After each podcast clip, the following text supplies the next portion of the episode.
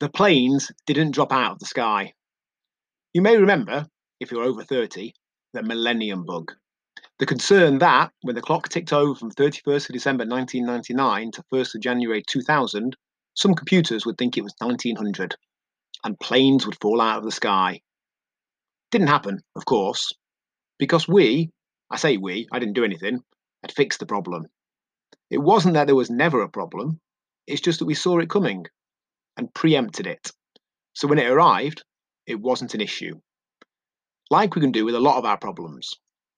When something gets in the way of our exercise and or better food choices, chances are it's not the first time that thing has ever happened. Sometimes, sure. Usually, it's the same few things over and over. Things we can plan and prepare for, things we can aim to minimize the impact of, or to have a next best thing plan in place. Whatever exercise we can do and the best food choices we can make under the circumstances, rather than letting it go straight from theoretically perfect to rubbish or nothing. Can't make our planned workout? A home workout or some other form of exercise makes more sense than nothing at all. Can't eat quite as well, however we define that, as we thought we'd be able to at the start of the day or week, then eat as well as we can. Don't use it as justification for going completely in the opposite direction. Most of the things that get in the way have got in the way before.